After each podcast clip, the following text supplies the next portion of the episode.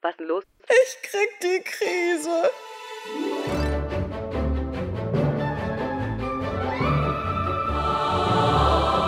Jetzt bloß nicht durchdrehen. Hör den Podcast.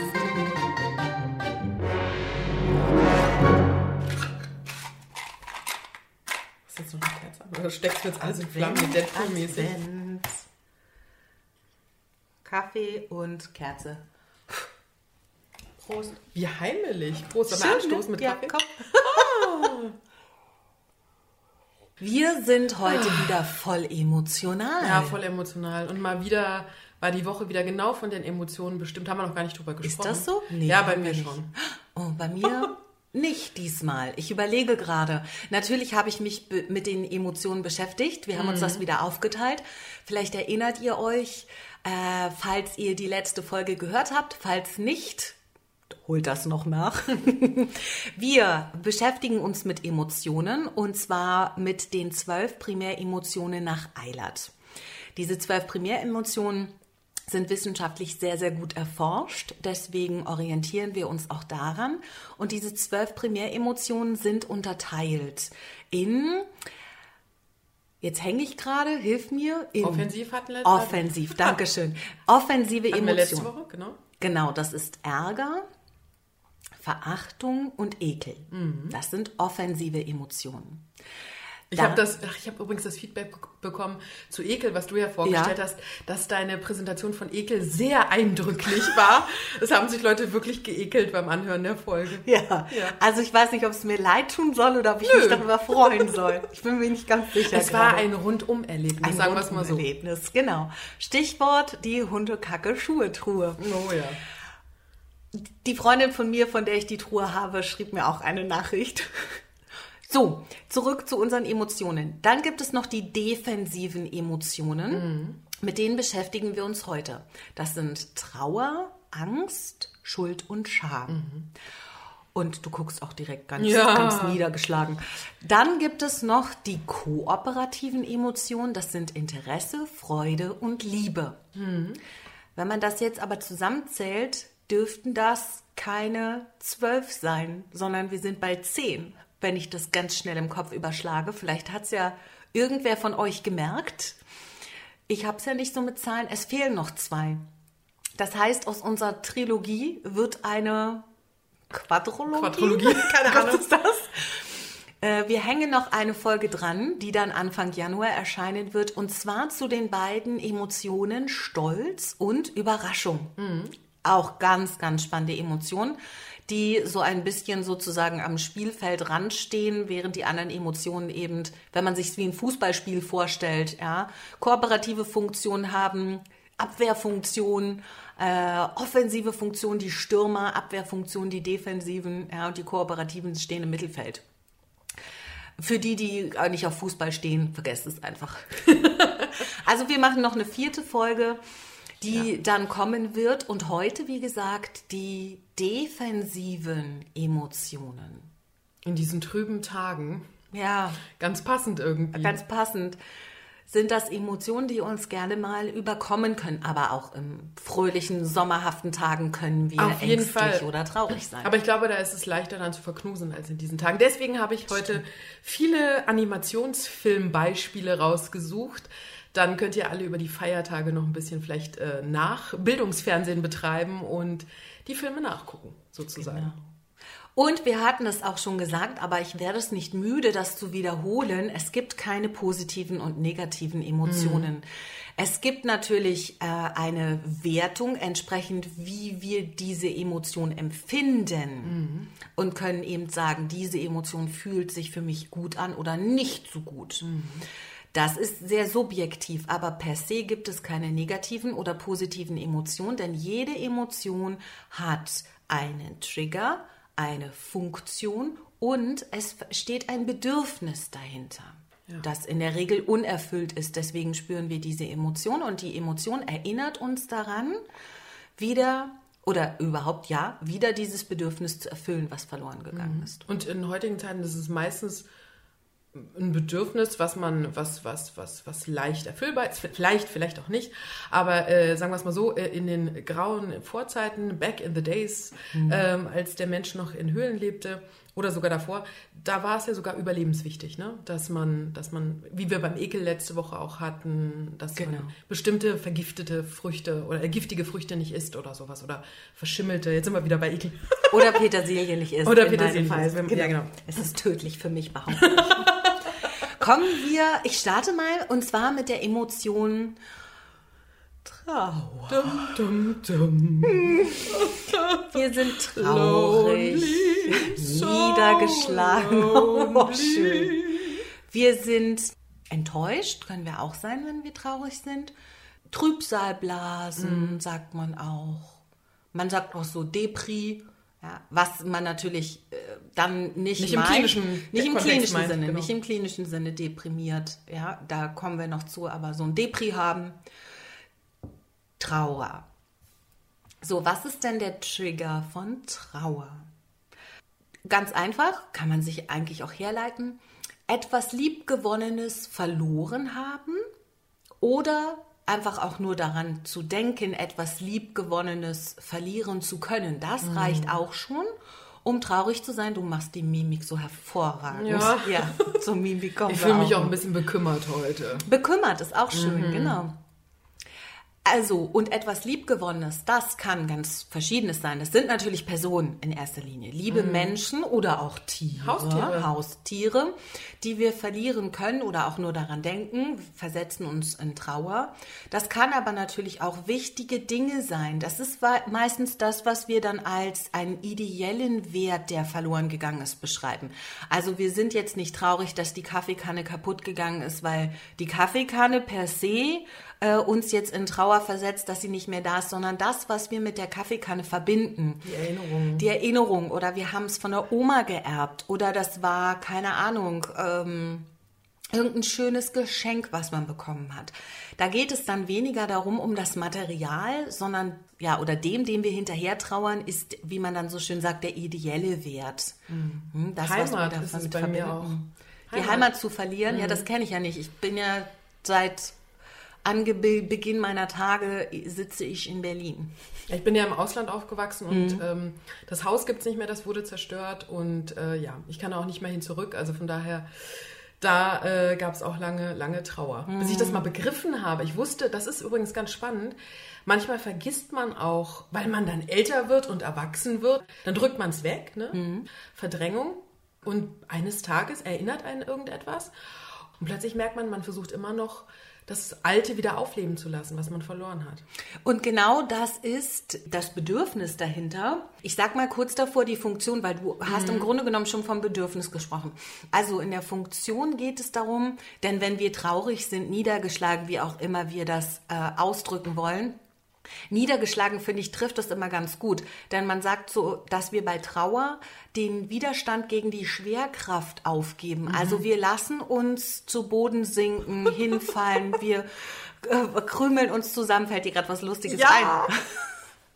Alles steht Kopf. Ja, oh, das ist so wie, lustig. Wie Trauer und Freude dann irgendwie unterwegs sind zusammen und Freude, äh, Trauer liegt so auf dem Boden und Freude zieht sie so an einem Bein, glaube ich, oder am Arm oder sowas, glaube ich, zieht sie sie so durch, also hinter sich her. Warte ganz kurz, alles oh steht Gott. Kopf, falls äh, jemand sich gerade fragt, wovon wir reden. Der, der, der Pixar-Animationsfilm, genau. ja der ja, äh, den, wir jetzt in jeder emotional, ja, müssen wir, äh, müssen wir. nennen das die Emotionalreihe. Emotionalreihe. Äh, in der, wie die wir in jeder Folge der Emotionalreihe äh, erwähnen werden, den müsst ihr unbedingt gucken. Und das ist so witzig, wie, wie Trauer dann so auf dem, auf dem Boden liegt und Freude zieht sie dann hinter sich her. Also es gibt natürlich so zwei Arten von Trauer. Das eine ist, dass wir in sehr, sehr kräftigen Zustand dahingehend kommen, wenn wir weinen. Mhm. Ne? Dann schreit man vielleicht auch auf. Das kennt man dann auch so von den Klageweibern sozusagen. Das ist dann wenig, das ist dann nicht leise und ich lasse mich zu Boden fallen und verkrümme mich, sondern eher eine, lau ich sag jetzt mal laute Form der Trauer. Da gibt es ne, zwei Unterschiede. Ähm, aber ich muss ja nicht immer schluchzend und mhm. schluchzen und weinen, wenn ich traurig bin sondern kann ja auch so, wie man so schön sagt, so ein Tränchen verdrücken oder sowas und spüre eben so diese Schwere und auch eine gewisse Leere in mir, die eben dadurch entsteht, dass mir etwas verloren gegangen ist. Mhm. Oder eben, dass ich darüber nachdenke, dass ich etwas verlieren könnte, also ich antizipiere die antizipierte Trauer. Dann spüre ich, dass da in Zukunft vielleicht eine Leere kommen wird, was mhm. mich dann traurig macht. Es geht bei der Funktion bei Trauer darum, dass wir unsere emotionalen Ressourcen zurückbekommen, sozusagen, Wiedererlangen der emotionalen Ressourcen. Mhm. Was unter anderem dazu führt, ganz kurzer, nur ganz kurzer Ausflug in die Welt der Hormone, wenn wir Trauer spüren, dann nimmt ein Hormon ganz stark ab, und zwar Oxytocin kennt ihr vielleicht als das Kuschelhormon oder mhm. Bindungshormon. Und äh, wenn klar, wenn eine Bindung verloren gegangen ist, übrigens kann es auch ein Traum sein, den wir verlieren. Also ein Traum, der ausgeträumt ist. Jemand nimmt uns mhm. eine Illusion, desillusioniert sozusagen. Dann können wir auch traurig sein. Ein Traum platzt oder eine gute Idee, die wir hatten, eine Vorstellung von irgendwas äh, hat uns ja erfüllt mit etwas. Ja, ja zack. Vorstellungen von 2020, boom. bling, bling, bling. Stimmt. Na, ich ja, glaube ja. schon, dass der eine oder andere dieses Jahr schöne Reisepläne hatte oder äh, irgendein Projekt umsetzen wollte, was jetzt irgendwie nicht ging dieses Jahr oder sowas. Bling, bling, bling. Ja, ich hatte endlich Karten bekommen für die drei Fragezeichen Live-Hörspiel in der Waldbühne in Berlin. Mm. Da, da, da, nichts passiert. Verschoben auf nächstes Jahr. Ha. Mal gucken. Mal gucken. Genau, das zur Trauer. Und es geht darum, dass wir unsere emotionalen Ressourcen wiedererlangen. Und das ist auch ein Hilferuf. Also mhm. schon allein durch das, was wir in der Mimik zeigen, durch das Weinen, sagen wir anderen, hallo, mir geht es nicht gut, mir ist etwas verloren gegangen, bitte tröste mich. Und wenn wir empathische Menschen sind, Jetzt würden wir eine fremde Person oder jetzt unsere Chefin oder unseren Chef, wenn die traurig sind und weinen, nicht sofort in den Arm nehmen. Ja, da hat man so eine gewisse Distanz. Aber was wir mindestens machen, ist Menschen dann so auf die Schulter tätscheln. So ein Tätscheln ja. auf, auf die Hand, auf die Schulter oder so. Was wir machen, ist Körperkontakt herstellen. Mhm. Und das ist genau äh, der springende Punkt, weil ich gerade von dem Oxytocin gesprochen habe. Das geht verloren, wenn eine Bindung verloren geht und wir dann Trauer spüren. Und Oxytocin, der Spiegel erhöht sich wieder, wenn wir Berührungen spüren. Also wenn mhm. wir berührt werden oder auch uns selbst berühren. Deswegen hat man bei Trauer auch oft dieses sich selbst umarmen weil wir intuitiv unseren Oxytocinspiegel wieder nach oben bringen wollen, also unsere emotionalen Ressourcen zurückbekommen wollen. Und da deswegen ne, tröstet man Menschen. Oxytocin reduziert auch ähm, nachweislich Stress. Stress. Mhm. Und äh, da gibt es auch schöne Studien drüber. Ähm, und da ist es tatsächlich, also je vertrauter die Person ist und je enger der, der Körperkontakt sozusagen ist, desto doller ist auch diese ähm, diese Stressreduktion? Das Bedürfnis hinter Trauer. Ach so, bei Trauer noch ein wichtiger Punkt, das ist generell, wenn ich das jetzt gerade im Kopf habe und du korrigierst mich, falls ich das jetzt falsch im Kopf habe, aber bei den defensiven Emotionen gehen wir in den sogenannten sozialen Tiefstatus. Also wir fühlen uns schwach bei der Trauer eben ganz deutlich. Ja. Ähm, wohingegen wir zum Beispiel, das haben wir, glaube ich, bei der letzten Folge gar nicht erwähnt, bei den äh, offensiven Emotionen eben äh, mhm. in den Hochstatus gehen. Ne? Also, wir haben es ein bisschen erklärt eben. Äh, bei, bei, der Verachtung. Ne? Vor allen Dingen mhm. bei der Verachtung. Genau. Und bei der Trauer sind wir eben in einem sozialen Tiefstatus. Deswegen mitunter auch Trauer als Hilferuf. Deswegen können mhm. wir es eben auch sehen. Hilf mir, nimm mich in den Arm, nimm mir die Trauer. Wobei nimm mir die Trauer ist natürlich äh, schwierig, ja, mhm. aber hilf mir beim Wiedererlangen meiner emotionalen Ressourcen. Und die Trauer hilft uns dabei, das verloren gegangene quasi zu verarbeiten, also mhm. den Verlust zu verarbeiten und den Wert, der dahinter steht, ich hatte das bei der Kaffeekanne gerade schon gesagt, diesen Wert zu bewahren. Mhm. Und das ist das Bedürfnis dahinter, den Wert bewahrend. Und genau darum geht's. Also wenn mhm. Trauer funktional ist, dann gelingt es uns, den Wert sozusagen in unserem Herzen zu bewahren. Ach schön, das ist mir Ja, gut. also auch die Kaffeekanne in gewisser Art und Weise in unserem Herzen zu bewahren oder zu denken eben, ja gut, äh, die Oma äh, ist ja nicht die Kaffeekanne, sondern die Oma ist ja mehr und sie ist ja in meinem Herzen. Und dann guckt man sich vielleicht Bilder an. So, jetzt gibt es einen Unterschied. Wenn die Trauer funktional ist, habe ich sie dann m, irgendwann verarbeitet. Also das ist auch ganz wichtig, wenn Leute traurig sind. Die kommen auch manchmal ins Coaching und sagen. sagen, mach mir die Trauer weg. Ja. Oder man sagt zu anderen so leichtfertig, ach komm, Komm, äh, hör doch auf. Genau, sei doch froh, dass das vorbei ist oder wenn es um eine Beziehung geht oder ach, das ist doch nicht so schlimm, jetzt wein mal nicht oder so. Das ist was Nicht gut. Nicht gut. Das ist äh, erstens nicht empathisch und zweitens, die Trauer hat eine Funktion und es braucht eine gewisse Zeit und das kommt natürlich immer darauf an, wie stark die Bindung war. Äh, Das braucht seine Zeit, bis wir diesen Verlust verarbeitet haben und eben aus diesem Verlust und diesem Verlustschmerz diesen, diesen ideellen Wert oder den Wert in unserem Herzen eingeschlossen haben. Und dann sind wir eben, wenn wir dann daran denken, an die geliebte Person, an die Oma, dann sind wir nicht mehr traurig, so wie man jetzt die Trauer spürt, mit starkem Oxytocin-Ausstoß. Und was wir dann spüren, ist Wehmut. Also das ist dann zwar auch so ein bisschen, es ist quasi so ein lachendes und ein weinendes Auge, wie man so schön sagt. Wir spüren, uns wird warm im Herzen und ein Tränchen könnte da vielleicht auch runterfließen, aber wir lächeln dabei und sagen, schee was. Wie, der, wie der Bayer sagen würde, schee was. Oder man erzählt dann noch eine Geschichte oder so dazu. Genau, irgendwie, und schaut sich dann Fotos an und dann lacht man und guck mal, weißt du noch, als die Oma das gemacht hat. Ich musste Anfang des Jahres meinen Kater Hm, grad einschläfern lassen. gedacht, ja. ja. Mein Kater war über 20 Jahre alt und hat eben auch über 20 Jahre äh, mit mir verbracht und ich mit ihm. Und ich bin kein Mensch, der ähm, schnell in die Trauer geht. Aber selbstverständlich habe ich die erste Nacht, die quasi ich ohne meinen Kater verbracht habe, die habe ich durchgeheult. Also da habe ich überhaupt gar nicht geschlafen. Das war einfach nur ein Schmerz. Es war wirklich ein Schmerz. Ich habe körperlich den Schmerz gespürt und es hat sich angefühlt, jetzt muss ich mich gerade wirklich zusammenreißen, dass ich nicht gleich anfange zu heulen, aber wir sprechen ja über Trauer. Es war wirklich, es hat mir ein Stück meines Herzens rausgerissen. Ich greife jetzt mal rüber über den Tisch und Dankeschön. So, jetzt pass auf, es geht weiter, weil am Ende geht ja immer alles gut aus. Ja. ähm, was ich dann gemacht habe, und damit habe ich mich schon vorher beschäftigt, ist eben mir diese Trauer zu verarbeiten und den Wert zu bewahren.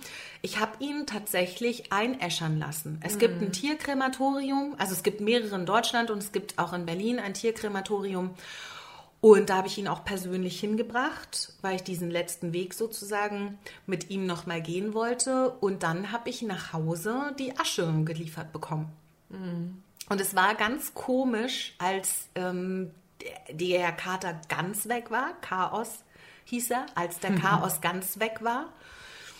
Und es war eine Erleichterung und es war auch wieder, also das war genau dieses, ja, wie kann ich das beschreiben? Also ich hatte das Gefühl, mir wurde was rausgerissen und als ich die Asche zurückbekommen habe, hatte ich das Gefühl, ich habe wieder ein Stückchen zurückbekommen. Nicht alles, weil die Asche ist nicht meine Katze, so wie er war, sondern es ist eben die Asche, äh, die nicht miaut und fressen möchte und an, am Sofa kratzt, wenn er keine Aufmerksamkeit bekommt. Aber es war ein Stück zurückbekommen.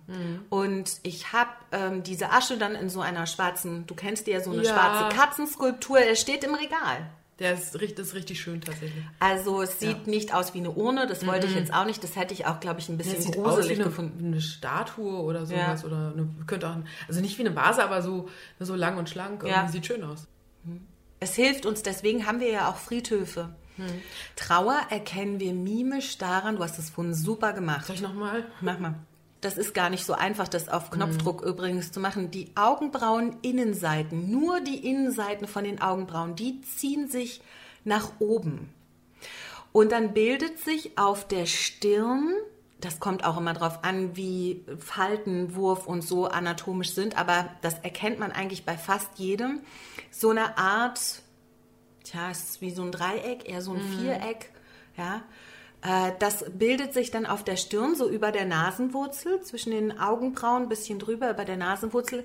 Und das ist ein sehr zuverlässiges Zeichen dafür, dass jemand Trauer spürt, wenn die Innenseiten der Augenbrauen, die Augenbrauen-Innenseiten sich hochziehen. Kennt ihr, ähm, so ein bisschen sagt man ja auch Hundeblick manchmal dazu. Es ist Ach nicht, so, ja. Es ist nicht das, Ga- Es ist nicht das Gleiche. Es ist nicht unbedingt immer das, Das Gleiche, stimmt. aber, aber es, ist, äh, es sieht ähnlich aus und dieses, äh, dieser, dieser treue Blick sozusagen, wenn in der Mitte die Augenbrauen hochgehen und Ähm, jetzt habe ich gerade gesagt, das ist zuverlässig für Trauer. Achtung, auch hier, man muss auf den Kontext achten. Denn es gibt übrigens Menschen, und zwar auch bekannte Menschen, dazu gehört Barack Obama, dazu gehört äh, Woody Allen, der Regisseur, die ziehen die Augenbrauen-Innenseiten hoch, wenn sie bestimmte Dinge betonen. Das kann auch sein. Also da muss man muss sowieso.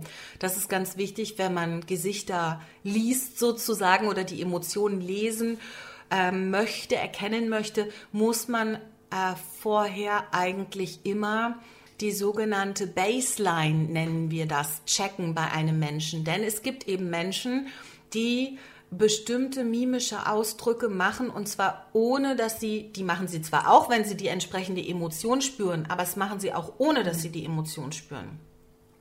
Deswegen ist das dann nicht ganz zuverlässig. Also wenn jemand jetzt was erzählt, was vielleicht nicht traurig ist oder jemand irgendwas Wissenschaftliches rezitiert, sich dabei konzentriert und was betonen will und die Augenbrauen Innenseiten hochzieht, dann muss das nicht heißen, dass die Person jetzt traurig darüber ist, dass, keine Ahnung, der Versuchsaufbau XY. XY äh, mit anderen Probanden war.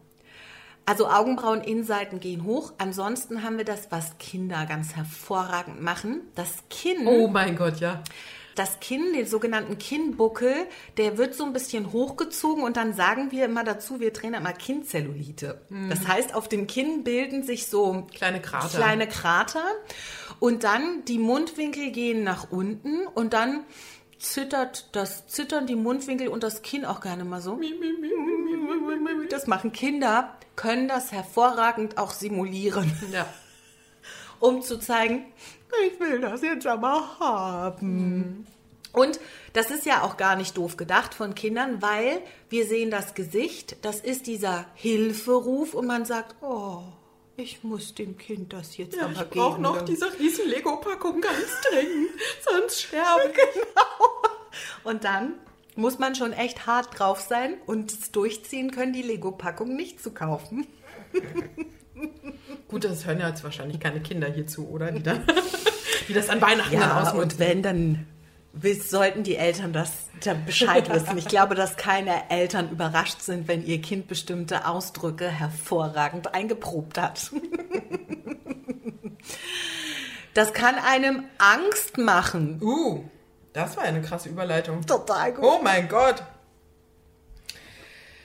Sei kein Frosch. Sei kein Angsthase. Warum eigentlich kein Frosch? Sind Frösche so ängstlich? Fluchttiere, ne? Okay, dann wäre das die Ähm, Erklärung. Besorgt sein, sich beklommen fühlen, verängstigt sein, panisch, erschrocken, verunsichert. Alles Angst. Ich leite auch mal wieder, wie es so ganz meine Art ist, mit dem Film ein. Eigentlich mit zweien. Das eine ist Findet Nemo.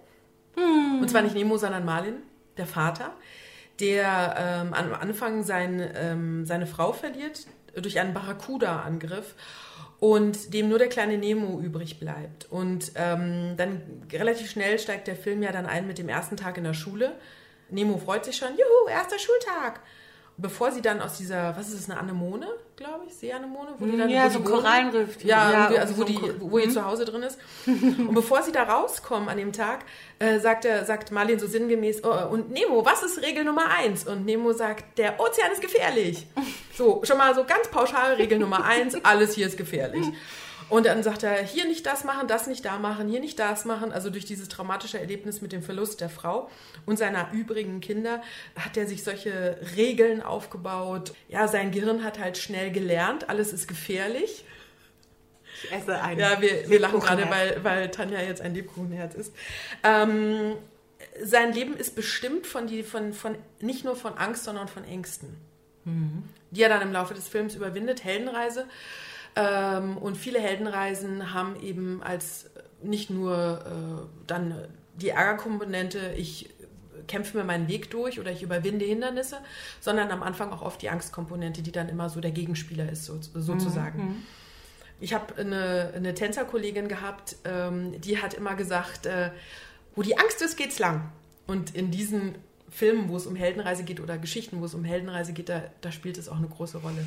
Wobei ich bei sowas immer sagen muss, äh, ich bin ja auch so ein Freund davon, stell dich deinen Ängsten. Mhm. Gleichzeitig müssen wir aber sagen, wir als Menschheit oder kein Lebewesen, wir das heute noch existiert, ne, genau. ja, ja. hätte ohne die Angst und auch ohne eher ängstliche Persönlichkeiten nicht überlebt. Weil wenn wir genau. nur diese Draufgänger wären, wären wir alle schon quasi die Klippe runtergestürzt. Genau. Also eben äh, das jetzt nur äh, bei einer Heldenreise ja, sozusagen, wo es wirklich darum geht, okay, stell dich deinen Ängsten, nicht mhm. äh, sei angstfrei.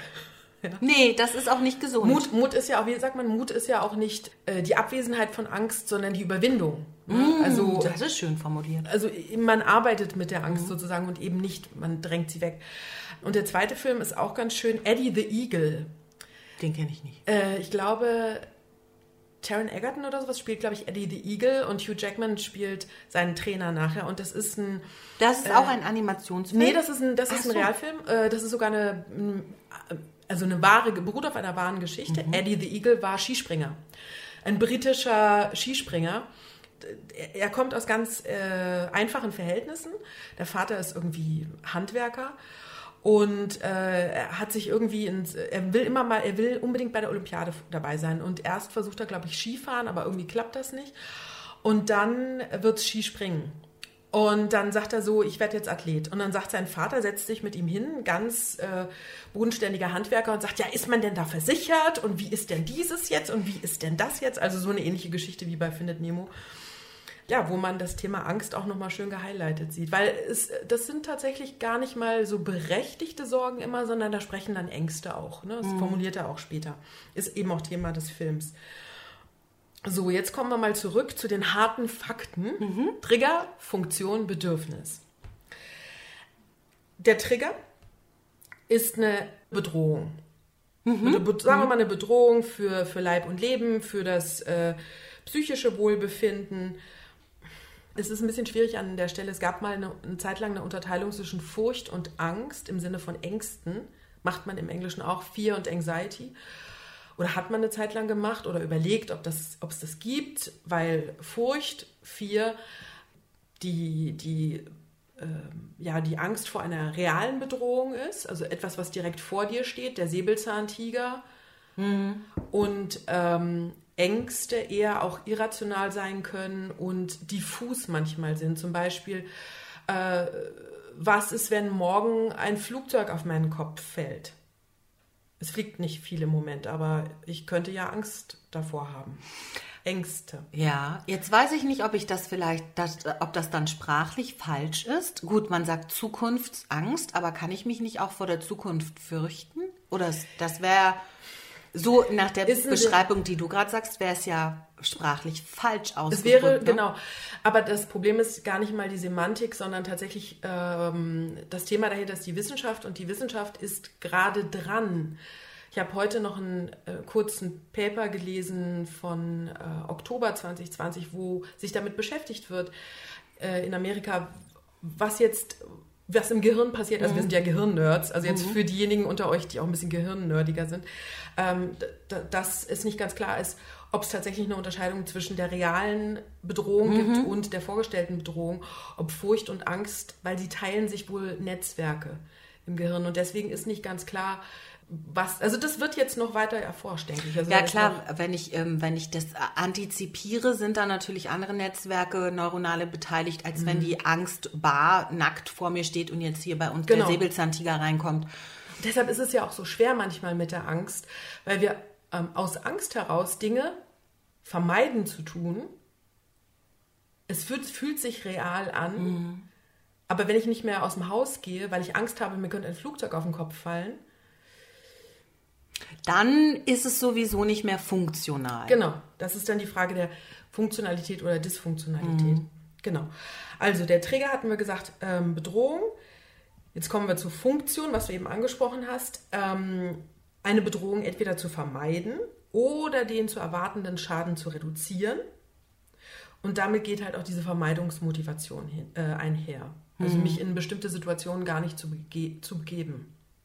Da sage ich immer, das Gehirn will, dass du sicher bist, aber nicht glücklich. Manchmal schließt sich das aus. Ja, das stimmt, wenn ich vor allem auch an Leute denke, die zum Beispiel Flugangst oder sowas haben. Das ist jetzt, ähm, klar, wenn du be beruflich, aktuell nur nicht so viel, aber wenn du beruflich viel fliegen musst, ist mhm. das echt eine doofe Situation. Wenn du jetzt so, wie ich beispielsweise so ein, ich fliege einmal im Jahr in Urlaub oder so, wenn überhaupt, dann ist es natürlich was, womit man eher zurechtkommen kann. Blöd wird es halt, wenn ich diese klassischen Umwege ein, äh, ja, mhm. einnehmen muss, die mein Leben dann eigentlich noch viel komplizierter machen. Ne? Mhm. Ja, Zwänge, wenn sich Zwänge daraus ergeben ja. und plötzlich kann ich Dinge nicht mehr auf eine bestimmte Art und Weise machen. Ähm, wie heißt denn dieser Film mit Jack Nicholson? Der geht schon ein bisschen weit. Es, ähm, äh, besser geht's nicht. Besser Meinst geht's nicht, genau. Mhm wo er, wie war das, er darf da auf dem Boden nur auf bestimmte Felder. Das kennst du das aber nicht. Das habe ich als Kind auch ganz oft gemacht, wenn man auf der Straße läuft. Oder das habe ich noch bis vor ein paar Jahren gemacht. Wenn man über die Straße läuft und diese Bodenplatten hat. Mhm. Also nicht das Kopfsteinpflaster, sondern, sondern diese, diese Platten. Ja. Und dann habe ich als Kind immer gedacht, ich darf auf keinen Fall dazwischen, auf die Zwischenräume treten, weil dann passiert ein Unglück. Und dann Ach, hüpft krass. man manchmal. Und als ich den Film mit Jack Nicholson gesehen habe, dachte ich, ach guck mal, ich bin nicht die einzige Irre, die sowas macht. Und denkt, genau. Aber er hat sich das ja bewahrt sozusagen. Er hat sich das bewahrt. Das ist lange Zeit. Gut, wenn es mhm. zwanghaft ist. Das würde mich ganz schön aufhalten in meinem Leben, äh, wenn ich die Bodenplatten nur auf eine bestimmte Art und Weise betreten könnte, würde ich, glaube ich, ja. gar nicht vorankommen. Aber so ist das manchmal. Mhm. Ne? Also ich habe ein bisschen, ein bisschen ein Thema mit dem Herd. Beim, beim Herd muss ich immer noch mal dreimal gucken, ob der aus ist. Ah, da habe ich mal mhm. gehört, man kann sich besser daran erinnern, ob man den ausgemacht hat, wenn man das laut sagt und sagt, Herd aus. Ach geil, das ist ja Probier das Tipp. mal aus. Weil dann du das nochmal sprachlich verarbeitest, also anders verarbeitest, als, weil wir haben ja dann das Problem, dass es dann so ein Automatismus ist und wir es unbewusst machen. Ja. Und wenn wir es unbewusst machen, können wir uns schwerer daran erinnern, als wenn wir das ah, ganz bewusst machen. Ja, genau. Das, das und deswegen habe ich mal gehört, Ach, Tür geil. zu, Herd aus, Kerze aus, Licht aus. Das soll man dann laut sagen. Ein Bekannter von mir, der macht tatsächlich dann ein Foto vom Herd oder sowas. Das oder ist ein Foto von der Haustür. Ja, und dann weiß, hast mhm. du die. Dann kriegst du nicht so eine halbe Stunde später diesen Schock, so, oh Gott, habe ich das ausgemacht? Das habe ich auch schon so. Ich glaube, das Und das Schlimmste ist, wenn du weißt, du hast einen vollen Arbeitstag von mhm. dir. Du kannst jetzt nicht kurz mhm. nach Hause fahren und gucken, ja. ob die Tür abgeschlossen ja. ist und alle anderen Nachbarn sind auch arbeiten oder so. Ich kenne das. Ich glaube, das kennen wir oh, alle. So. so, da sind genau. schon ganze Familien nach 500 Kilometern im Urlaub umgedreht, Ach, um zu gucken, ob der Herd, das ist doch so ein Gag aus ganz vielen so. Filmen. Stimmt, ne? Habe ich den Herd ausgemacht und sind schon an der Grenze zu Italien und dann fahren sie alle zurück. Wo habt ihr und Urle verbracht? Immer auf der genau, Rast Raststätte. Raststätte. So, jetzt haben wir schon äh, viel zum Thema Sicherheit gesagt, weil die Funktion, haben wir gesagt, eben das Gehirn will, dass du sicher bist, mhm. aber nicht unbedingt glücklich. Das ist jetzt zweitrangig in dem Fall. Und das sieht man eben auch bei Schön, bei Alles steht Kopf. Ähm, und eben das Bedürfnis, um es nochmal zu sagen, ist Sicherheit.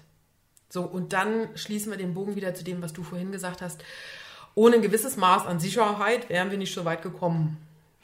Ja, das ist definitiv richtig. Aber das Bedürfnis nach Sicherheit ist ja auch sehr unterschiedlich. Ja. Das eine ist kulturell geprägt. Ja. Schauen wir nach Deutschland. Ich glaube, ich glaube, Deutschland ist das Land mit, äh, abgesehen von der, von der umfangreichsten Steuergesetzgebung, aber auch das Land mit den meisten Versicherungen.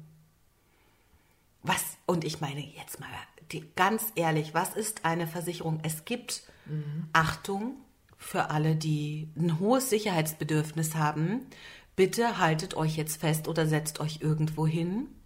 Es gibt keine Sicherheit. Bum, bum, bum. Für nichts. Und einige kriegen, sind jetzt mega getriggert. Ja. ja, würde ich Tief das... ein- und ausatmen an dieser Stelle. Einatmen durch die Nase. Ja. Ausatmen durch den Mund. Ich habe keine Flugangst. Aber trotzdem, wenn ich in so einem sogar auf Flugzeug... diesem Planeten kannst du sogar Flugangst haben. Wir fliegen ja. Wir fliegen. Genau. Was hat Loriot gesagt? Der großartige Loriot, der Mensch ist das einzige Lebewesen, das in der Lage ist, im Flug eine Mahlzeit zu sich zu nehmen.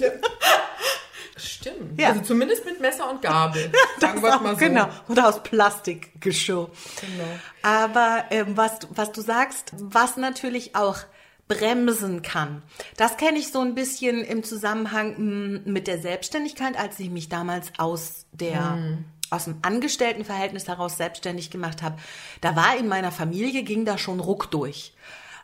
Und auch Freunde haben zu mir gesagt, oh, dass du dich selbstständig machst, das finde ich ja mutig und also ich könnte das ja nicht, äh, verstehe ich auch, ist nicht jedermanns Sache, wenn man ein sehr hohes äh, Sicherheitsbedürfnis, vor allem finanzielles Sicherheitsbedürfnis hat. Wenn du Pech hast, kommt eben nicht jeden Monat Geld rein und schon mal gar nicht jeden Monat der gleiche Betrag. Ja, und das war vor 2020 noch vielleicht berechenbarer. Ja. Aber seit 2020 äh, ist das auch für die Selbstständigen, die gut Mhm. durchgekommen sind in den letzten Jahren, da konnten die sich schon irgendwie darauf verlassen, dass da manche Sachen einfach immer und immer passieren. 2020 hat uns da einen Strich durch die Rechnung gemacht, ne? Und wenn wir überlegen, was jetzt teilweise auch passiert mit Demonstrationen, dass die Leute auf die Straße gehen und man denkt, das sind doch ganz, äh, ganz gescheite Leute normalerweise, was ist denn los mit denen? Man darf eben auch nicht vergessen, was jetzt auch nicht jedes Verhalten bitte entschuldigen soll. Das ist ganz wichtig. Man darf aber auch nicht vergessen, dass wir gerade wirklich in der Gesellschaft und auch auf der ganzen Welt teilweise in Angst leben. In wir, unser, unser Leben, unsere Gesundheit und damit unser Leib, unser Leben ist bedroht. Und zusätzlich kommt dann noch diese psychologische Komponente Existenzangst, wenn man dann in Kurzarbeit ist, wenn man keine Aufträge mehr Keine hat. Aufträge, das ist ja. Wenn man vielleicht auch schon gekündigt wurde und in der Arbeitslosigkeit ist, ja. Da, um kurz das Hormon anzusprechen, du hattest, hast du das schon Nee, gesagt? hab ich noch nicht gesagt, mhm. Also welches Hormon? Cortisol, Ja. das auch als Stresshormon allgemein bekannt ist. Das wird ausgeschüttet bei Angst aus den Nebennieren und wirkt sich auch aufs Immunsystem aus. Äh, Ganz kurz würde ich gerne noch eine kurze Abgrenzung machen. Vielleicht wundert sich jetzt der, die eine oder andere und sagt, aber wenn wir Angst haben, man spricht doch auch von Adrenalinausstoß und dem Adrenalinkick, dass Leute sich mit Absicht in eine angstvolle oder bedrohliche Situation geben, weil sie diesen Adrenalinkick geil finden und daraus dann auch wieder eine gewisse Kraft ziehen und eine Energie ziehen. Das ist ja auch durchaus möglich. Also Ja. natürlich wird auch Adrenalin ausgeschüttet am Anfang. Das ist nicht unbedingt das Tragische. Das Tragische ist das Cortisol, was dann ausgeschüttet wird, um das Adrenalin irgendwann wieder runterzubringen. Dieser Adrenalinkick, den wir suchen, das ist häufig in Zusammenhang, also wenn es dir gut tut sozusagen, dann ist es äh, mit ähm, der sogenannten Angstlust hat es zu tun. Also Achterbahn fahren, ähm, Horrorfilme gucken, Halloween, äh, was haben wir denn da noch? Ähm, Videospiele teilweise auch. Ne? Ja, Geisterbahn oder so Geisterhäuser oder sowas. Ich finde ja Geisterbahn und es gibt Geisterbahnen, die sind echt billig aufgebaut. Da siehst du schon vorher, dass da jetzt Ja. der Hebel gleich. Ja. Ich, ich mache mir so in die Hosen bei Ja. Horrorfilmen, Geisterbahn, Geistergeschichten. Und wenn, es gibt ja Leute, die da eine bestimmte Lust, eben Ja, eine bestimmte kann ich Freude, Wonne empfinden. Ja, das ist das Gefühl, weißt du, das erleben wir ja oft, indem wir äh, auf dem Sofa sitzen zum Beispiel oder im Kinosaal, da sind noch Leute drumherum, Mhm. vielleicht sind wir sogar mit unseren Liebsten irgendwie da, können Händchen halten oder sowas. Wir sitzen in diesem weichen Sessel, das heißt, wir haben ein Gefühl von Sicherheit. Und dann mögen wir das, wenn es uns ein bisschen schaudert, wenn es uns ein bisschen gruselt, wenn es uns ein bisschen überrascht äh, und ängstlich macht. Aber wir wissen eigentlich, wir sind in Sicherheit und deshalb können wir das genießen. Geht aber nur so. Ne? Wenn du das nicht, wenn du nicht wirst, wenn du jetzt hier rausgehen würdest Ja. und es, du wüsstest nicht Halloween und hier laufen draußen Zombies rum zum Beispiel, dann würdest du echte Angst empfinden. Wenn du weißt, dass Halloween ist, du gehst raus und Ja, siehst irgendwie ein paar. Leute verkleidet, dann findest du es irgendwie eine Mischung aus gruselig und witzig wahrscheinlich. Da sind Haustiere, vor allem Katzen, ein super Indikator. Wenn es irgendwo geknackt hat und ich mich unsicher gefühlt habe und was gruselig fand, ich habe immer zum Kater geguckt, um zu gucken, hat der das auch gehört oder war das nur in meinem Kopf? Und ich hatte mal eine super gruselige Situation, in die ich mich ähm, eben nicht sehenden Auges hineinbegeben habe. Ich habe einen Film gesehen, der vom Teaser her jetzt nicht wirklich gruselig klang. Der heißt The Box, glaube ich, mit ähm, Cameron Diaz ist es, glaube ich, ein sehr unbekannter Film. Die Ausgangssituation ist folgende. Ein Pärchen, es spielt in den 70er, 60er, 70er Jahren, ein Pärchen bekommt eine Box zugeschickt und in dieser Box ist ein Knopf und dann taucht ein merkwürdiger Mann auf. Kennst du den Film? Und dann sagt er zu der Frau, wenn Sie diesen Knopf drücken, dann bekommen Sie eine Million Dollar. Aber irgendeine andere Person, die Sie nicht kennen, wird sterben. Und dann diskutiert sie das mit ihrem Mann aus. Und im Trailer dachte ich eigentlich, es geht um diese ähm, moralische Fragestellung, was mache ich damit? Aber nein, darum geht's nicht. Ich kann das schon mal kurz vorwegnehmen. Die drücken den Knopf und dann geht halt Horror quasi, also Psychothriller-mäßig was los, womit ich nicht gerechnet habe. Das war das eine. Das andere war, es war eine ganz, ein ganz stürmischer Abend. Und Ach Gott, wie gruselig die Atmosphäre hat also es war gepasst. super gruselig und im Badezimmer ist eine Lüftung und wenn es sehr doll stürmt, dann kommt eben auch Wind durch diese Lüftung rein und wenn man die Badezimmertür nicht richtig zumacht, dann springt die auf und genau das ist an nein. diesem Abend passiert. Und ich war alleine, nur ich und der Kater. Ich habe mich nicht getraut aufzustehen, um nach der Tür zu gucken. Irgendwann bin ich aufgestanden. Natürlich war hier nichts. Es war halt der Wind, aber es war ganz furchtbar. Ganz gruselig. Oh Gott. Ja, Da bin ich in die Vermeidungsmotivation gegangen. Genau. Es, ich finde das immer ganz bewundernswert, wenn Leute dann aufstehen, auch in Filmen. Sie hören unten Einbrecher und dann stehen die halt mutig auf und gehen gleich los. Und ich wäre eher so, oh Gott, wo kann ich mich verstecken? ich auch. Aber hey, wir würden vielleicht überleben und nicht, äh, Nicht getötet. genau. So, also damit haben wir nochmal auch äh, ähm, funktional und dysfunktional nochmal angesprochen im weitesten Sinne, also die Angstlust und dann eben ähm, das Dysfunktionale, wenn es uns blockiert, wenn es überhand nimmt, wenn es uns lähmt, ähm, wenn wir eben, wenn wir ganz doll vermeiden, wenn wir uns in bestimmte Situationen nicht mehr begeben, weil wir eben ja denken, uns würde ein Flugzeug auf den Kopf fallen oder sowas.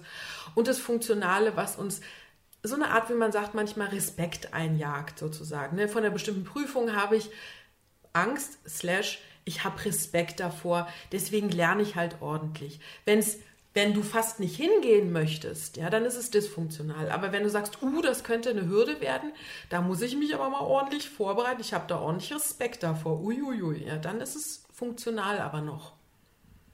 Ja, dann gehst du ja in die Funktion und tust etwas, um diesen vermeintlichen Schaden, die Bedrohung, nämlich durch die Prüfung durchzufallen oder so, vorher abzuwenden, indem du dann lernst. So, ähm, ich würde sagen, ach, einen Film habe ich noch, The King's Speech von 2010 mit Colin Ach, Firth. toller Film. Nicht nur ähm, das Stottern eben als Thema, sondern auch eine Sprechangst als Thema. Ähm, und ich glaube, ich habe noch ein paar Phobien, die Mein- uns vielleicht was Meine anderes. Lieblingsserie, und das ist ja auch eine, eine leichte Angststörung, eine anankastische Persönlichkeit, ist Monk, Oh ja. der ja Herrlich. auch Angst vor Bakterien hat und deswegen keine Der kleine Kinder. Elefant von Tarzan. Ist das Wasser keimfrei? Ich habe Angst vor Bakterien. Oder bei Madagaskar ist es die Giraffe oder ist es, ich glaube, es ist die Giraffe, die so hypochondrisch auch Ja, drauf ist. ja. Und dann sind sie im ersten Teil bei diesen kleinen Affen angekommen auf Madagaskar und dann sagen sie, oh mein Gott, wir sind im Dschungel, wo man sich den Hintern mit Blättern abwischt. und dann sagt dieser Affenkönig, wieso abwischen? Oh. Und das wieder bei Ekel. So. Ich muss noch kurz was zum, äh, zur ähm, mimischen Expression sagen bei der Angst. Also, das, was wir auch kennen aus den Sprichwörtern, die Augen aufreißen. Vor Entsetzen die Augen aufreißen zum Beispiel. Also das heißt, wir heben die Oberlider an, wir heben die Augenbrauen an und ziehen sie leicht zusammen und wir ziehen die äh, Lippen nicht wie bei der Trauer nach unten, sondern zur Seite. Die Seite hinten. Ich mache das gerade und Genau. Ja, merke, das sieht ich, witzig aus. ja, und ich merke aber auch, mein Herz fängt an schneller zu Ja, schlagen. das geht sehr schnell. Ich habe das auch. Bei mir geht das auch sehr schnell, innerhalb von drei, vier Sekunden. Tatsächlich. Ähm, Und wir reißen die Augen ja auf, um das gefährliche Objekt besser in Augenschein nehmen zu können. Ne? Also auch wenn wir einen Schreck kriegen, wenn man Schreck kriegt, reißt man die Augen auf, weil man will ja wissen, was ist das jetzt wirklich gefährlich? Genau. Ist das und durch das Adrenalin hast du eine Wahrnehmungsschärfung. Mhm. Also man sieht auch alles Frage. vergrößert. Ist das Gott, zu Angst könnte ich noch stundenlang ja. weiterreden. Wir, ich, ich quäle mich gerade ein bisschen damit, dass ich gerade, mir fallen jetzt noch fünf Punkte ein, die ich erwähnen könnte, aber wir müssen mal vorwärts machen. Wir machen mal vorwärts. Also es sind die wichtigsten Sachen. Ich glaube schon. Und es wird eben auch alles mobilisiert dahingehend, dass wir zum Beispiel die Flucht antreten können. Genau, wie ein Fluchttier. Also auch Menschen, die sonst nicht so sportlich unterwegs sind, wenn dir das Adrenalin mm. in den Körper schießt und genau dafür ist es dann in, einem, in so einem Angstmoment da, dann sorgt das auch dafür, dass du von der Stelle kommst und den Baum hochkletterst, bevor dich das Wildschwein auf die Hörner nimmt, beispielsweise. Ja, oder ich kenne auch ein paar Bühnengeschichten, wo Leute zum Beispiel auf der Bühne, ich auch mal umgeknickt bin ich habe aber trotzdem noch die Show zu Ende gespielt. Ne? Oh, das kennt man mhm. ja auch mhm. von Fußballspielern genau. beispielsweise. Genau. Ne? Die ja. stehen dann so unter Adrenalin und dann mhm. merkst du es gar nicht und hinterher merkst du, oh Gott, mein Fuß ist gebrochen. Ja, genau. Da fehlt auch was. So. Dum, dum, dum. Na, wie willst du überleiten? Ich sehe, du überlegst gerade. Ich überlege gerade, aber ich möchte dich ja nicht beschämen. Hat es? Oh. Oh, der, ist, der war super schlecht. Der war super schlecht, aber mir ist nichts Besseres eingefallen gerade. Okay. Scham, eine weitere defensive Emotion und auch eine sehr spannende Emotion, die ist nämlich auch sehr nah an der Trauer dran. Und zwar an der Trauer deshalb zum äh, auf einerseits mimisch, ja, mhm. dazu komme ich gleich nochmal. Ähm, und ansonsten, was sagen wir bei Scham? Also im Grunde genommen sagt Scham, ähm, hat so, wenn die Scham sprechen könnte, sozusagen, würde sie sagen, du bist auch nur ein Mensch. Und mhm. ein Mensch ist nicht perfekt. Also das heißt, wir sind eben. Es ist okay. Auch. Es ja. ist okay. Wir, ja. wir, wir erinnern uns letztes Mal, ich wollte gerade sagen, letzte Woche stimmt ja gar nicht, letztes Mal in äh, der ersten, im ersten Teil der Reihe voll emotional habe hab ich bei Verachtung über das Shaming gesprochen. Mhm. Weißt du, Body-Shaming, mhm. Flugshaming. Ähm, das darauf abzielt, dass jemand sich ähm, schlecht fühlt. Und das sind auch Gründe, weswegen man sich schämen kann, vor allen Dingen für seinen Körper. Es wird ja in den Medien oft genug, Gott sei Dank nicht mehr, aber immer noch.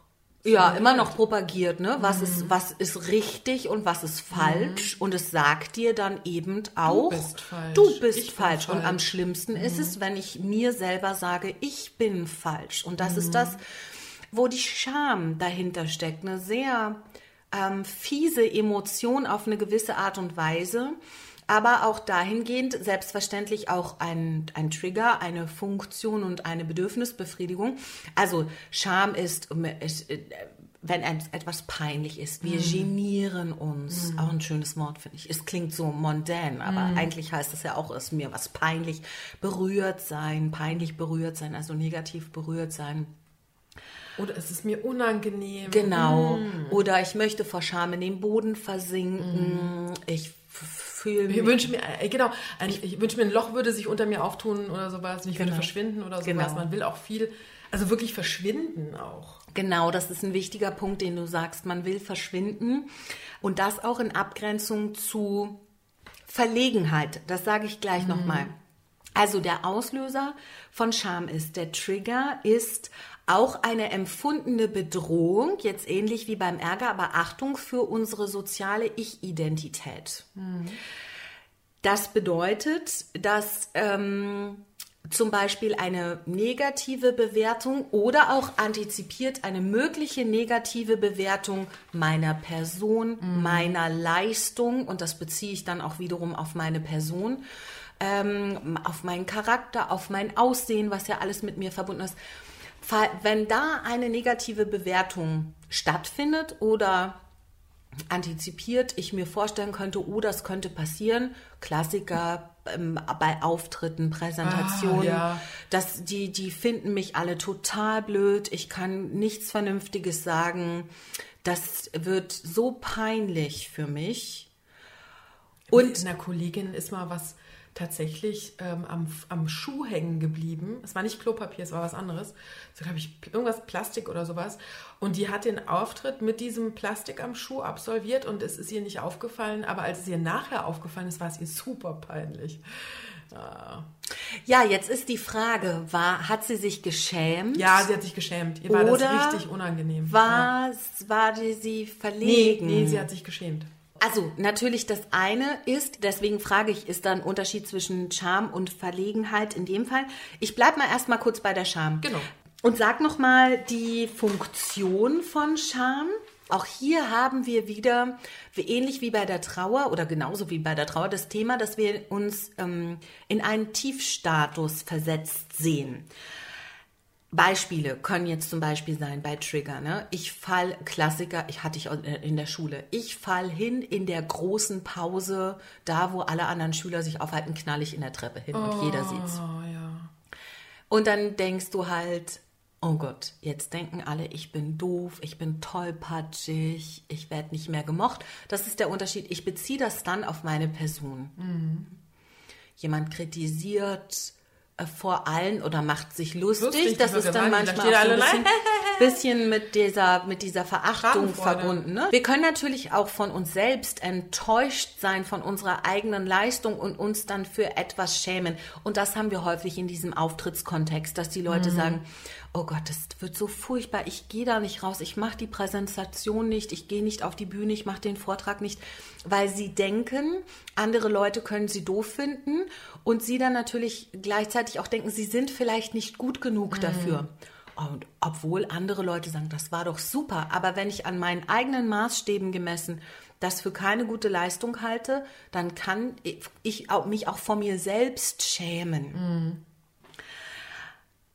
Scham ist, und das ist jetzt ein Unterschied zu allen anderen Emotionen, die wir bis jetzt hatten. Nee, die Verachtung nehme ich da auch noch mal raus. Ähm, Scham ist eine sogenannte selbstreflektierende Emotion. Das heißt, ich muss mir meiner Ich-Identität bewusst sein, damit ich Scham spüren kann, weil es immer sich auf mein Ich, auf meine Identität bezieht. Und das ist eben ab einem Alter von zwei Jahren erst ungefähr, dass Kinder dann halt wirklich schnallen, ich, Schamig ich bin werden. ein Ich und dann eben auch Scham spüren. Dann kommt natürlich dazu, dass man auch moralische Geschichten lernt und dann auch verstanden hat, man zieht sich nicht einfach aus. Ne? Wenn wir geboren werden, ist uns das egal, ob wir nackt sind oder nicht. Aber die Scham kommt dann irgendwann dazu, wenn wir halt älter werden, weil wir auch gelernt haben, man läuft nicht, jedenfalls nicht in unserer Gesellschaft, nicht so Läufst du nicht so nackig darum? nicht in nackig durch. Nicht die nackig. Gegend. Genau. Die Funktion ist der Gruppenzusammenhalt. Also es geht eben darum, wenn ich dies und das tue, könnte das für mich peinlich sein und ich könnte mich schämen. Deswegen lasse ich das von vornherein eventuell auch sein, ja, um der Gruppe nicht zu schaden. Den Gruppenzusammenhalt kann ich dann dadurch aber auch wiederum fördern. Zum Beispiel, wenn ich mich jetzt schäme und das auch zum Ausdruck gebe. Also sage, dass mich entschuldige, sage, oh, das ist mir jetzt aber peinlich, ich schäme mich. Hat man auch festgestellt, in Studien beispielsweise, dass den Menschen dann eher verziehen wird, wenn sie deutlich machen, das ist mir jetzt aber sehr unangenehm, was mir da gerade passiert ist. Und das alle kennen wir auch mal, das ist dann gar nicht böse Absicht, aber dann sagt man zu irgendwem was. So ein Klassiker. Und ja, ein bisschen zugenommen oder sind sie schwanger und dann, nee, ich bin nicht schwanger, sondern ich habe einfach, ich bin einfach nur fett geworden. Ich habe Corona-Speck. Oh Gott, ja, stimmt. Ähm, das Bedürfnis dahinter ist Bescheidenheit. Also auch so ein bisschen die Demut zu zeigen. Oh Gott, oh Gott, ich habe jetzt verstanden, das war ein Fehltritt. Ähm, ich schäme mich dafür. Ich, ich sage auch, ich signalisiere auch, ich schäme mich dafür, um quasi den Ausgleich zu schaffen und mich selbst eben dann auch nicht so wichtig zu nehmen, sondern mich selbst eben auch ein bisschen zurückzunehmen. Deswegen auch der soziale Tiefstatus. Da ist die andere Sache größer, wichtiger als ich. Ja? Also Bescheidenheit als Bedürfnis. Wenn das dysfunktional ist und da ist Scham echt fies, mh, dann kommt es zu dem Punkt, dass wir eben dauerhaft im Boden versinken wollen, dass wir uns dauerhaft verstecken wollen und dass wir eigentlich ständig unsere Ich-Identität angegriffen sehen. Oder selbst anzweifeln. Oder Selbstanzweifeln, das kann dann zu einer Depression führen. Mhm. Und tatsächlich ist Scham die Emotion, die am stärksten äh, zusammenhängt mit Suiziden. Mhm. Weil es immer um meine Ich-Identität geht. Und das jetzt in, in der Abgrenzung zu Verlegenheit. Bei Verlegenheit geht es eher um die Situation. Und da ist auch der Unterschied, Verlegenheit hat auch immer was damit zu tun, dass andere Personen dabei sind. Ich nehme mal das Beispiel Pupsen. Wenn wir alleine sind, ja, wenn wir für uns alleine sind, dann pupst man, wenn man pupsen muss. So, jetzt mal angenommen, da sind andere Personen oder, das ist ja so ein Klassiker, der neue Freund oder die neue Freundin. Und dann muss, rutscht mir so ein Pups raus. Das kann natürlich, wenn ich ein Mensch bin, der sehr schambehaftet ist, dann kann das natürlich sich auch auf meine Identität beziehen. Oh Gott, ich bin ein Schwein. Aber in der Regel haben wir das dann eher so, dass sich das auf die Situation bezieht. Denn das Pupsen alleine ist uns ja nicht peinlich, sondern das Pupsen vor anderen in bestimmten Situationen dann ist uns mhm. peinlich. Vor Eben allem einfach nur, weil eine andere Person jetzt anwesend ist. Und ne? weil man es nicht macht. Das ist dieser genau. Klassiker, das macht man nicht. Genau wie das äh, Rülpsen. Das macht man jetzt halt auch nicht so heraus. Und das ist auch was, das, was man Kindern beibringt. Da muss man auch echt aufpassen, weil irgendwie ist schon auch immer ein bisschen lustig und niedlich, wenn, wenn Kinder rülpsen. Ja. Aber irgendwie muss man denen halt auch klar machen, du, wenn du 14 bist, ist halt nicht mehr niedlich. Ja. So. Und Zumindest nicht in Europa. Es gibt andere Länder auf der Welt, da gehört das zu den guten Sitten. Wie war das? Warum rülpset und furzet ihr nicht? nicht? Hat es euch nicht geschmeckt? Also es ist natürlich auch eine Kulturfrage und kulturabhängig, wann wir uns wann wir Verlegenheit spüren. Und das ist eben Verlegenheit abhängig davon, mit, ob andere Menschen da sind. Ich kann mich durchaus auch alleine schämen, mhm. auch äh, in der Erinnerung. Das ist nämlich der Unterschied. Also ähm, Scham ist rückwärtsgewandt mitunter. Also ich kann mich auch in der Situation mhm. schämen, mhm. aber dann geht es immer darum, was habe ich jetzt gerade getan, was macht es mit mir, was macht es mit mir, ist dann so in die Zukunft gerichtet eher die Frage bei Verlegenheit. Also wie komme ich jetzt aus der Nummer wieder raus? Mhm. Und schämen tun wir uns meistens, wenn eine Sache gelaufen ist sozusagen, also kurz nach der Situation. Oder eben auch, ich denke dran, oh Gott, auf der Bühne, das wird ein Desaster. Mhm. Oder wie mir das mal passiert ist, bei einem Auftraggeber in der Kantine hatte ich einen Rock und Strumpfhose mm. und war vorher noch auf der Toilette, habe dann Mantel drüber oh gezogen, nein. in die Kantine. Wir hatten auch so einen Tisch genau in der Mitte von der vollgefüllten Kantine und hatte erst noch den Mantel an, als wir das Essen geholt haben. Dann haben wir uns mit dem Essen hingesetzt und Mantel ausgezogen und mir fällt ein, ah nee, mir fällt ja noch ein Löffel und ich stehe auf, drehe mich um, laufe los und bin bis heute der Kollegin dankbar. Miriam, falls du das hörst, ich bin dir sehr dankbar. Sie rief mich sofort zurück und sagt, Tanja, komm mal noch mal her dein Rock steckt in der Strumpfhose. Oh, so drin, dass der Hintern. Also Freilag. Ja, nicht ganz Freilag, die Strumpfhose war drüber, aber ich meine, willst halt auch ich nicht Ich habe das mal bei einer Hintern Frau auf der Straße gesehen, so eine Businessfrau, ne? Also ganz ja. schick angezogene Businessfrau und da hängte die Strumpfhose auch, Gott sei Dank nicht total krass, aber ich bin dann auch hin und habe gesagt, Entschuldigung, ihr Popo liegt frei. Das ist voll nett, dass du das ja. gesagt hast, weil manchmal schämen sich auch Menschen davor, es anderen mhm. Menschen zu sagen, wenn sie einen Popel an der Nase haben. Klar ist es in dem Moment peinlich, aber ich denke dann, also die Person hat mich gerade davor gerettet, dass ich in noch mehr Personen meinen Popel an der Nase präsentiere. Ja. Oder eben den Popo. Oder den Wie die Popo, Dame auf der genau. Straße. Ja. Stell mal vor, du stehst auf der, bist auf der Straße und läufst da so lang und dein Popo liegt frei hinten. Das möchten wir alle nicht. Oder der Klassiker Hosenstall offen Hosenstall oder so. Offen, ja. ja. Wobei da ist es dann ja eher Verlegenheit mitunter, weil es weniger um unsere Identität geht, als vielmehr um den Moment, dass, oh Gott, wie peinlich, dass ja, wir da die eben, Hose aufhatten. Ja. Ähm, aber es kann eben auch durchaus sein, wenn ich sehr streng mit mir selbst bin oder auch sehr streng mhm. übrigens aufgewachsen bin, das muss man auch dazu sagen, und Menschen es drauf haben, einem dieses klassische schlechte Gewissen zu machen. Mhm dann wird dir suggeriert, äh, durch dein Verhalten passieren schlimme Dinge und eventuell ziehe ja. ich mir den Schuh an und sage, ich bin nicht gut, ich bin ein schlechter Mensch, ich kann Dinge nicht, ich Mhm. bin untalentiert, ich bin hässlich, ich bin fett. Und damit beziehen wir es auf unsere Identität. Und dann ist es Scham und nicht Verlegenheit. Mhm. Ja. Was gleich ist bei Scham und Verlegenheit, ist Erröten.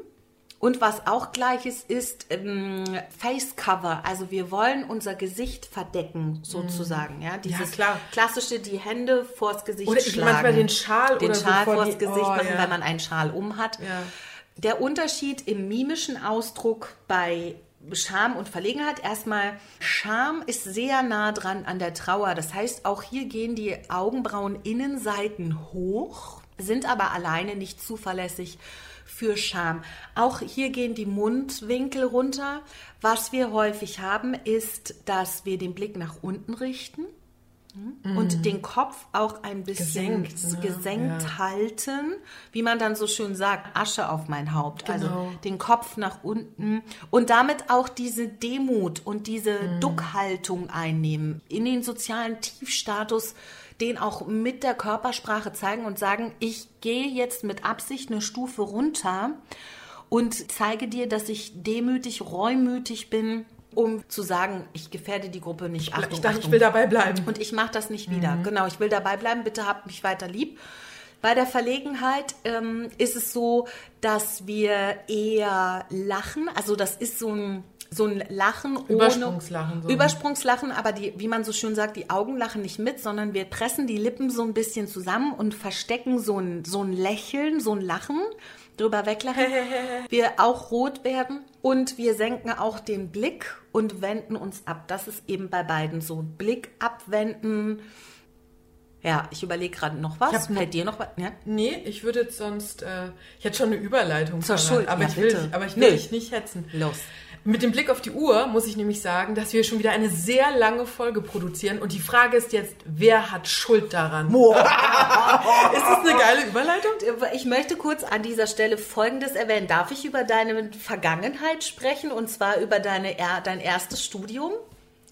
Ach so. ja, natürlich, das ist kein Jetzt Geheimnis. mal, ist, ist hier kurz die Farbe aus dem Ja, Gesicht. bei dem. Thema Vergangenheit muss ich sagen. Nein, Quatsch. Da habe ich nur gerade gedacht, worauf will sie hinaus? Ja, natürlich, das ist ja kein Ich will Geheimnis. darauf hinaus, dass du, meine Liebe, von Hause aus Juristin mit einem zweiten Staatsexamen bist. Ja, Volljuristin. Und dann kommt hier diese Schuldfrage. ja, meine Liebe. So, und weil Schuld so ein, auch so ein schuldschwer beladenes Thema ist, machen wir das heute ein bisschen fluffiger Ach, das finde ich gut. anhand von König der Löwen. Oh, jetzt, äh, jetzt ähm, spüre ich ein bisschen Verlegenheit. Ich habe den Film, muss ich gestehen, immer noch nicht gesehen. ich, vielleicht bin ich der einzige Mensch. you feel Ja, das kenne ich. Und? Hakuna Matata kenne ich natürlich auch. Und ich kenne auch Figuren daraus. Aber ich habe den Film. Ja, wir greifen jetzt nicht die, ähm, diese ganz fluffigen Parts raus, aber wer äh, sich das Thema Schuld mal in einer fluffigen Atmosphäre angucken will, der ähm, dem sei König der Löwen ans Herz gelegt. Äh, ich zitiere gleich ein bisschen daraus. Dafür nehme ich die 2019er Version, die ähm, CGI-Version, die so aussieht wie echte Tiere. Ne? Ach, das war diese John Genau, Favreau-Produktion. Genau. Ich nehme erstmal Triggerfunktion und Bedürfnis mal kurz durch und dann gucken wir uns König der Löwen an. Ach so, Begriffe, andere Begriffe äh, dafür. Ähm, sich auch sündig fühlen zum Beispiel oder reumütig, ähm, Gewissensbisse haben, schuldbeladen sein ne? oder auch bereuen. Ähm, der Trigger ist mein eigenes Verhalten, was ich als wertinkongruent empfinde, also nicht mit meinen eigenen Werten übereinstimmend Ja. und wodurch eventuell eine andere Person zu Schaden kommt, wobei es nicht wichtig ist, ob sie wirklich zu Schaden kommt oder ich mir auch nur vorstelle, dass sie zu Schaden kommen könnte durch mein Verhalten. Oh Gott, ich bin über die rote Ampel gefahren, da hätte ich ja jetzt jemanden mitnehmen können irgendwie, ne? Da kann man sich auch schuldig fühlen und vielleicht auch schämen, aber die Schuld im Gegensatz zur Scham bezieht sich auch nur auf mein Verhalten. Das ist der Unterschied. Also ich kann manchmal Schuld und Scham empfinden, aber manchmal auch nur Schuld. So, ich habe mich halt falsch verhalten. Also der Unterschied zwischen ich habe was Falsches gemacht, mich falsch verhalten, aber nicht ich, bin, bin falsch. falsch. Mhm. Deswegen sag Das- auch nicht zum anderen, du bist ein Arschloch, sondern sagt, du verhältst dich wie ein Arschloch. Ah, dann Ist gehen wir ja auf die. Verhaltensebene und nicht auf die Identitätsebene. Das stimmt. Weil ich sage nicht dem Menschen, dass du, dass er ein Idiot ist oder dass er Mhm. quasi ein schlechter Mensch ist, sondern er verhält sich nur nicht besonders nett gerade oder besonders wertvoll, sozusagen wertevoll. ja, das, da muss ich auch mal, glaube ich, meine eigenen Wortwahl überdenken. Nur so ein kleiner Unterschied. Ähm, der eine gro ich Aber ich wichtig, kann es auch nicht immer, muss ich gestehen. Wenn ich auf 180 bin, dann Sind schieße ich alle. Arschlöcher. Absolut. Passiert mir auch, wenn ich richtig getriggert bin. Die Funktion, äh, da geht es auch um diesen Gruppenzusammenhalt, dass ich eben auch nichts Wertverletzendes mache, was eine Gruppe in Gefahr bringt sozusagen oder auch meinen Verbleib in der Gruppe gefährdet sozusagen. Im Unterschied zur Scham haben wir ja aber eine Annäherungsmotivation in dem Moment, in dem ich reflektiere, oh, mein Verhalten war vielleicht nicht so gut. Das war nicht, ich sage jetzt mal das Wort mit Bindestrich, wertvoll. Ähm, also Bindestrich in der Mitte zwischen wert und voll. Dann versuche ich das ja vielleicht, jetzt kommt die Reue ins Spiel. Ich bereue es, ich möchte es wieder gut machen. Es ungeschehen machen oh, ich habe mich ja gar nicht so, so verhalte ich mich eigentlich nie. Wie konnte denn das passieren? Ähm, ich muss mich mal dafür entschuldigen. Da ist eine Annäherungsmotivation und dadurch wird auch wieder Oxytocin ausgeschüttet durch die Annäherung, was dann auch wieder so eine Heilung ist, ne? hormonell gesehen, aber auch psychisch. Ähm, das Bedürfnis, was dahinter steht, ist ich erkläre es gleich, nicht ausflippen, ist Authentizität. Ja, das geht. Ach so, jetzt weiß ja, ich, warum du sagst, nicht ausflippen. Ja, weil jetzt sagen, was hat denn Auto, Authentizität damit zu tun? Ja, über das Wort diskutieren genau. ja auch immer alle gerne. Ja, ja, und das, das ist, wir diskutieren jetzt nicht über das Wort. Nein. Bitte nicht. Äh, es ist damit Echtheit gemeint, in dem Fall Werte-Echtheit sozusagen. Also, dass ich mich zu meinen eigenen Werten Bekennt? echt verhalte, so. sozusagen. Also die Werte, die mir wichtig sind, dass ich die auch hochhalte. Mhm. Und nicht meine eigenen Werte Mhm. verrate, sozusagen, und damit unauthentisch bin. Obwohl wir über den Begriff der Authentizität sehr gerne diskutieren können. Aber, Aber nicht, nicht heute. jetzt. Genau. ähm, wenn die äh, Schuld funktional ist, dann hilft sie uns, unseren, unsere Werte wiederherzustellen. Wir gehen hin, wir entschuldigen uns, wir bereuen, wir stellen die Beziehung wieder her zu der anderen Person zum Beispiel. Wir machen was gut. Wir machen was gut, genau. Und wenn es dysfunktional ist, dann behalten wir es für uns. Und das kann manchmal in Selbstbestrafung dann ausarten. Wenn wir es unterdrücken, dann äh, verbieten wir uns etwas. Zum Beispiel, dann habe ich mir nicht verdient, äh, verdient äh, mich zu belohnen oder ich habe nicht verdient, heute früher schlafen zu gehen. Ich muss jetzt noch arbeiten bis dann und dann. Ich muss eine extra Runde Sport machen oder sowas. Und jetzt König der Löwen. Ich bin gespannt. Also, äh, grundsätzlich kennen wir alle die Geschichte des kleinen Löwen Simba, der mit seinem Vater, der König der Löwen, Mufasa, äh, in Afrika lebt und er hat einen bösen Onkel, Scar. Und Scar möchte natürlich selber König werden und er spinnt eine Intrige. Ja, also Mufasa stirbt, ja. Ich habe das jetzt schon mal gespoilert. Oh da, mein da, Gott. da. Aber ich glaube, das weiß hier, das weiß sogar ich, dass der Vater von dem Simba stirbt. Auf jeden Fall, ähm, Das ist auch, ob man Bambi gesehen hat oder nicht. Oh Gott, Bambi Aber alle wissen, Bambis Mutter stirbt. Und Ja. wenn nicht, tut mir leid, ich habe es jetzt verraten. Ähm, Scar spinnt jetzt eine Intrige. Im Verlauf dessen kommt Mufasa zu Tode und Simba denkt, ist geschockt und denkt vielleicht auch schon, er könnte mit dran schuld sein. Aber dann kommt Scar. Und Scar manifestiert das nochmal. Er sagt folgendes: Da sind immer mal andere Sätze zwischendurch. Ich hole nur die ähm, wichtigen raus für uns. Er sagt: Simba, was hast du getan? Dass sowas passiert, das will natürlich niemand. Aber der König ist tot. Und wenn du nicht gewesen wärst, würde er noch leben. Dein Vater hat dir so viele Chancen gegeben und das ist dein Dank dafür. Oh, was wird deine Mutter dazu sagen? Ein Sohn, der schuld ist am Tod seines Vaters? Ein Junge, der den König tötet? Lauf, lauf weg, Simba, und komm nie mehr zurück. Und damit wird er aus der Gruppe ausgestoßen, zumindest signalisiert Scar, ich habe dich jetzt symbolisch für alle ausgestoßen. Oder du solltest wegrennen, bevor dich jemand ausstößt. Ja, oder auch du solltest wegrennen, bevor du der Gruppe weiteren Schaden Oder so, zufügst. genau. Ne? Ja, du hast schon den größtmöglichen Schaden eigentlich getan, aber genau. Mach's nicht noch schlimmer, hau ab. Jetzt geht's weiter. Simba, das arme kleine äh, Hm. Löwenkind, tapst also los, traurig und allein und verlassen. Jetzt sind wir wieder bei Trauer. Ja, und trifft aber auf Timon und Pumba. In der 2019er Version. Ähm, jetzt kommen wir nochmal zu diesem Thema Gewissensbisse und ähm, Schaden reparieren wollen. Äh, Pumba oder Timon, ich weiß nicht mehr wer, fragt ihn, hey, was los, Kleiner? Und dann sagt äh, Simba, ich habe was Schlimmes gemacht. Ich will nicht darüber reden. Dysfunktional, ja? Dysfunktional.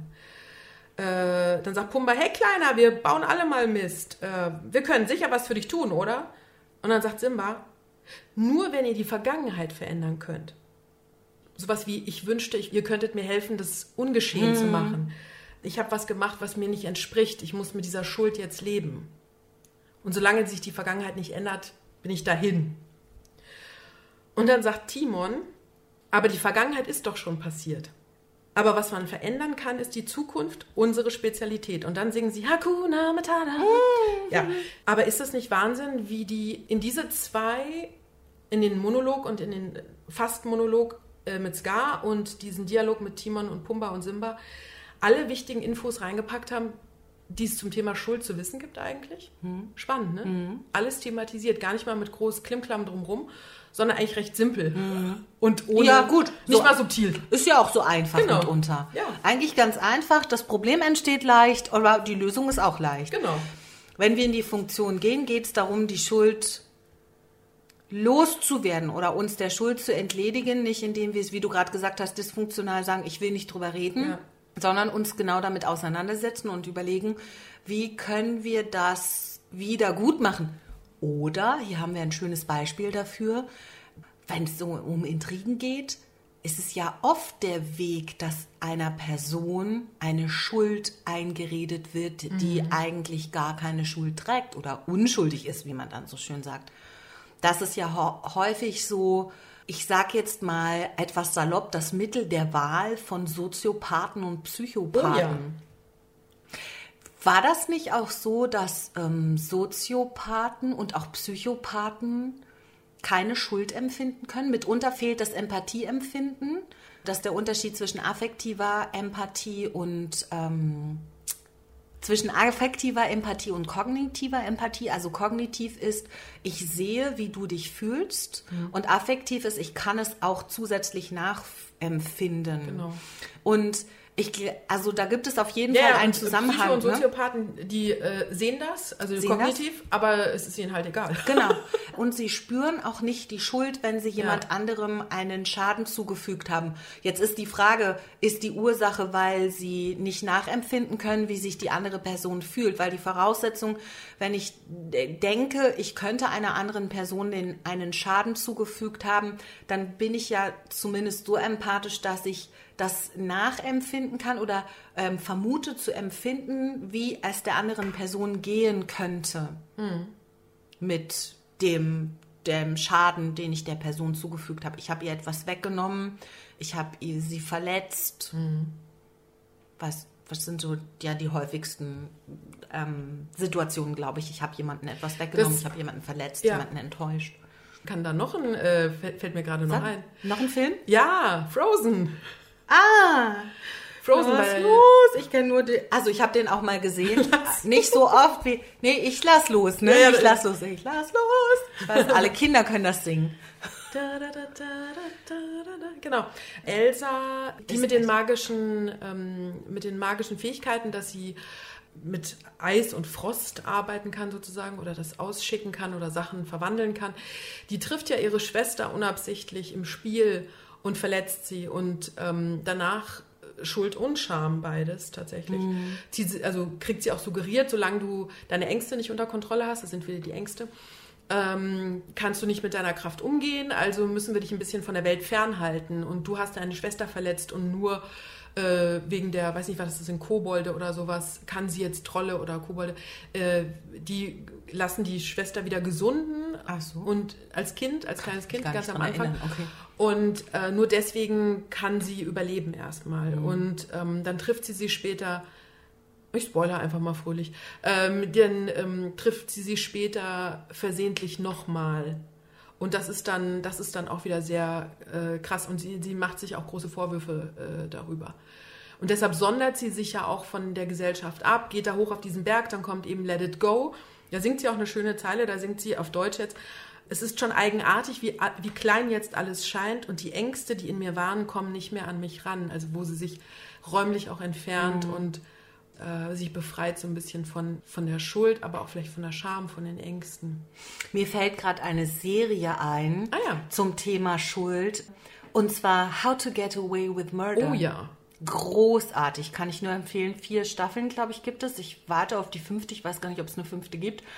Und ähm, wie der Titel schon sagt, also wie komme ich mit Mord davon? Es geht um eine äh, Professorin für Jura, die sich eine kleine elitäre Gruppe von Jurastudenten zusammensammelt. Und dann geht es im, eigentlich immer darum, wie können wir Leute äh, rausboxen, die des Mordes beschuldigt wurden. Und das ist jetzt teilweise, mal ist es ein tatsächlichen Mord, mal ist es ähm, nicht wirklich passiert.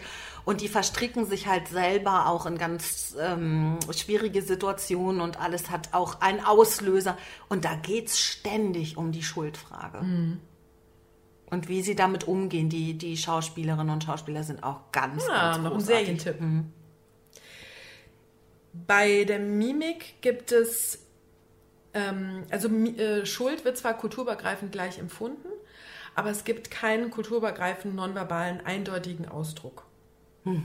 Es gibt so ein paar ähm, Hinweise. Zum Beispiel Augenbrauen Innenseiten schräg hochgezogen, ähm, Blick gesenkt, ähnlich wie bei der Scham und der Verlegenheit. Eher wie bei der Scham tatsächlich. Ähm, grunds also Blick nach unten, damit auch Mundwinkel runtergezogen, auch der Kinnbuckel, Kinnbuckel angehoben, hatten wir heute auch schon. Eingefallene Körperhaltung. Genau. Da müssen dann mehrere, also ähnelt tatsächlich auch stark der Trauer. Ich weine gleich, nur weil ich die. Oh, ja, ja. Senden- Das geht ganz schnell, wenn man das im Gesicht macht. Ich Genau. mach die Trauer und sofort fängt, kann, können mir die Tränen laufen. Genau. Das Die, ist super. Ich benutze das auch im Unterricht.